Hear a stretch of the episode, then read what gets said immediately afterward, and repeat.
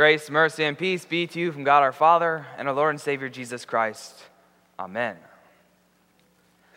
For many of us, college or the years around that age is not exactly when we make some of our wisest decisions. When I was a freshman in college, I moved in and I met my new roommate, and we were so excited. We had this great room set up that we had some extra space. So, what better to fit in that extra space so we could watch TV even more comfortably but to find a couch?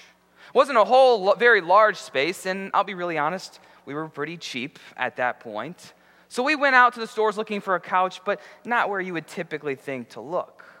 We went to a home goods store where we found a couch that was inflatable.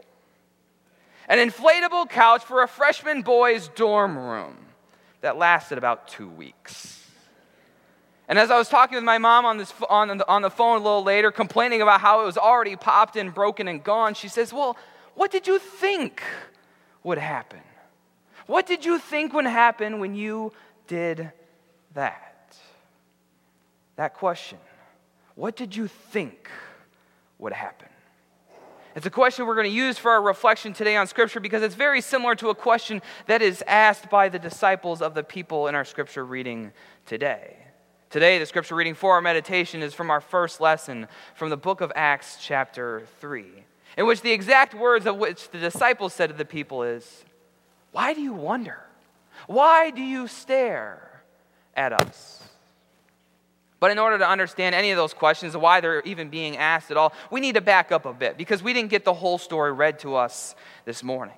So if you back up into Acts chapter 3, the beginning of that chapter, you have Peter and John who go up to the temple to pray. And when they went up there, there was a lame man who was brought to them who asked them for alms, basically looking for money from these two disciples. And they said, We don't have any, no silver or no gold. But then instead they said to him that they would give him healing. In fact, the exact words that they said to that man was in the name of Jesus Christ of Nazareth rise up and walk. And just like all the other miracles that we heard of Jesus doing when he walked this earth, it happened. They said, Rise up and walk. And he rose and he walked, healed, perfectly, completely healed. They did this great miracle in the name of Jesus Christ, the name of the risen Jesus Christ, the risen Jesus Christ, who had by that point had already given the, his Holy Spirit to his disciples. And they did this great miracle in his name, in the presence of other people other people who simply stood there, wondering how this could be, having no clue. And so the disciples said to them, Why do you wonder? Why do you stare at us? Or as if we'll put it in our language today, what did you think would happen? What did you think would happen when we tried when we said to heal this man in the name of Jesus Christ? You see, usually when we ask that question of someone, what did you think would happen? There's a lot more insinuated with those words than other people might realize. Because when you ask that question, the person's not really just curious. They're not like, oh, I just would really like to know how you feel. They're not just trying to start a casual conversation. Usually, with that, someone's insinuating that you should have known, that you have all the basic evidence, all the basic facts and reason to know what would happen. You should have known what would happen. And that's exactly how it was with the people. The people there present in the face of that miracle, they should have known what would happen. Because those people who were there gathered around the temple, likely Jews, Jews who had heard the word of God, the Torah, the prophets, the word of God that they had heard, that they had taught to their children, that they had studied. The word of God that they heard over and over and over. In the word of God, where they would have heard how God told them that He would send a Redeemer into this world. As it says in Isaiah chapter 59 And a Redeemer will come to Zion, to those in Jacob who turn from transgression, declares the Lord. How they would have also heard in the word of the Lord over and over again that this Redeemer would come to this world to suffer for the people.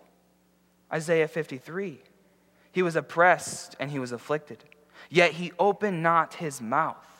Like a lamb that is led to the slaughter, and like a sheep that is before its shearers is silent, so he opened not his mouth. They would have also heard over and over again in scriptures how this Redeemer who would suffer would then be lifted high and exalted. Isaiah 52 Behold, my servant shall act wisely. He shall be high and lifted up and shall be exalted. They should have known. And yet, they failed. The people failed to recognize the glory of God. To recognize the glory of God in Jesus Christ, who, when he walked this earth. To recognize the glory in Jesus Christ when there he hung on the cross for the sins of the world. To recognize the glory of Jesus Christ when he rose from the dead. And then, especially, to recognize his true glory as miracle and healing was done in his name. And yet they failed over and over again to recognize the glory of Christ. So much so that then Peter goes on to name just how badly they failed to recognize it. He said to them, You delivered over and denied in the presence of Pilate Jesus.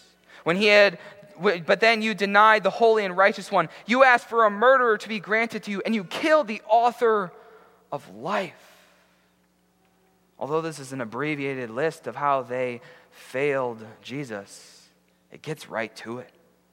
They didn't just deny anyone, they denied the holy and righteous one. They didn't just kill anyone, they killed the author of life.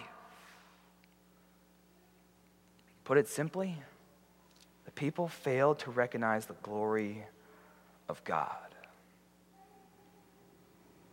Do you think we ever do that? Do you ever fail to recognize the glory of God, to recognize the true glory in Jesus Christ?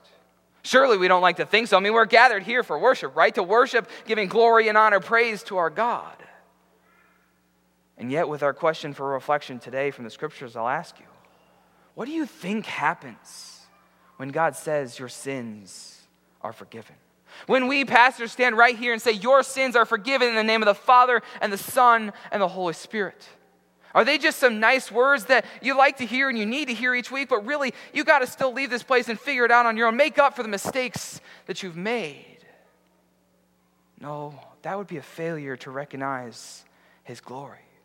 Because Jesus Christ came into this world to die for all sins the sins of the past, the sins of the present, the sins of the future. Once and for all, He died for the sins, taking them all to the cross. So they're gone, completely, forever gone. No longer crimson stained, but white as snow. That's the true glory of Jesus Christ. Or I'll ask you again what do you think happens when you hear God tell you that He is with you? Do you again think that these are some nice words, but really, God's only with me when times are good? Surely He doesn't want to be around me when I definitely don't deserve it or when times are rough. He's only around when the good times are rolling. No, that would again be a failure to recognize His glory because the glory of God is that He is always with His people. Always has been, all the way since the very beginning in creation. He was with His people with Noah through the flood. He was with His people through the Exodus from Egypt. He was with His people then as they wandered in the wilderness with his people through the corrupt judges and evil kings, with his people as they were exiled and they returned to the land, with his people through the New Testament as Jesus walked this earth teaching and healing, and with his people as the church spread throughout the world. He always was, always will be, and always is now. So he's with you when you go to school, when you go to work, when you're at home, when you go to play group, when you go to sleep, when you wake up, every single day, everywhere you go, God is with you. That's how glorious He is. And I'll ask you one more. What do you think happens when God promises you eternal life? Do you truly, fully believe it and hold on to it? Or is it again just some words that you think, yeah, that sounds good, but it's just some hope, some cookie dangling in front of us to keep us going, to promise us that there surely must be something after this life? No. Again, that would be a failure to recognize the true glory of Christ. Because God says that He sent His one and only Son into this world to die, to descend into hell to declare His victory, to rise, ascend into heaven, and now to be seated at the right hand of God, to come back again in his glory to judge the living and the dead. And he says that over and over again in scriptures. In scriptures, he tells us with painstaking detail just how glorious and magnificent that eternal life will be. And every single time God makes a promise in his word, he keeps it. To break it would be just simply contrary to his nature.